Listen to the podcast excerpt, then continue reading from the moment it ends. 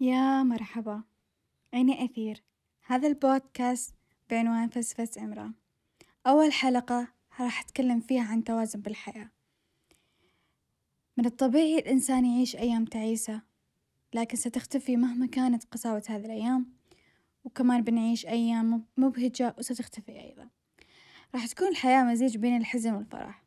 تخلق الحياة اللي نحياها لأن الحياة باتزان دائما.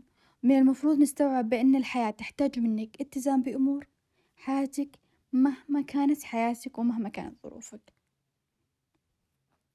الاتزان طبيعة الحياة يعني مهما قست عليك أيامك وظروفك وكنت بمرحلة لا يطاق راح أقولك راح يختفي هذا الأمر لما تستوعب بأن ما راح نكون دايما بأيام جيدة، زي ما نعرف بأن الحياة في تخبطات ومطبات لا نهائي.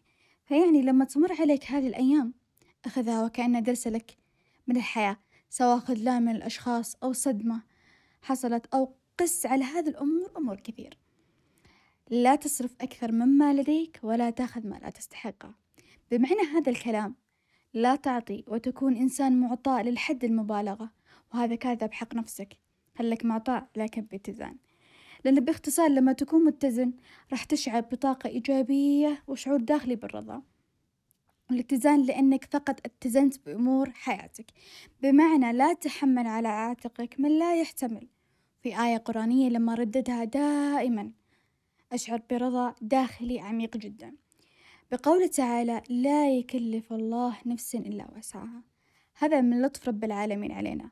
ورأفته بنا، الله لا يحملنا فوق طاقتنا لأنه رحيم بنا، فليش إحنا كبشر نحمل علينا أمور وهي لا تطاق، أو تحمل مشاعر حزن وغضب عميق طوال حياتك بسبب ظرف أو حلم لم تتحقق أو بيئة ما جت على مزاجك، الحياة ما هي دائما لك، ولكن بيجي اليوم لما ترضى بالمكتوب وتتزن. راح يتغير أمور كثيرة أولها داخليا، وحاول مهما كانت الحياة قاسية عليك. وتأكد بأن الاتزان راح يمنحك حياة أجمل وألطف بتكون جدا أجمل مما توقعت لما ترضى باللي صار وبترضى بالمكتوب.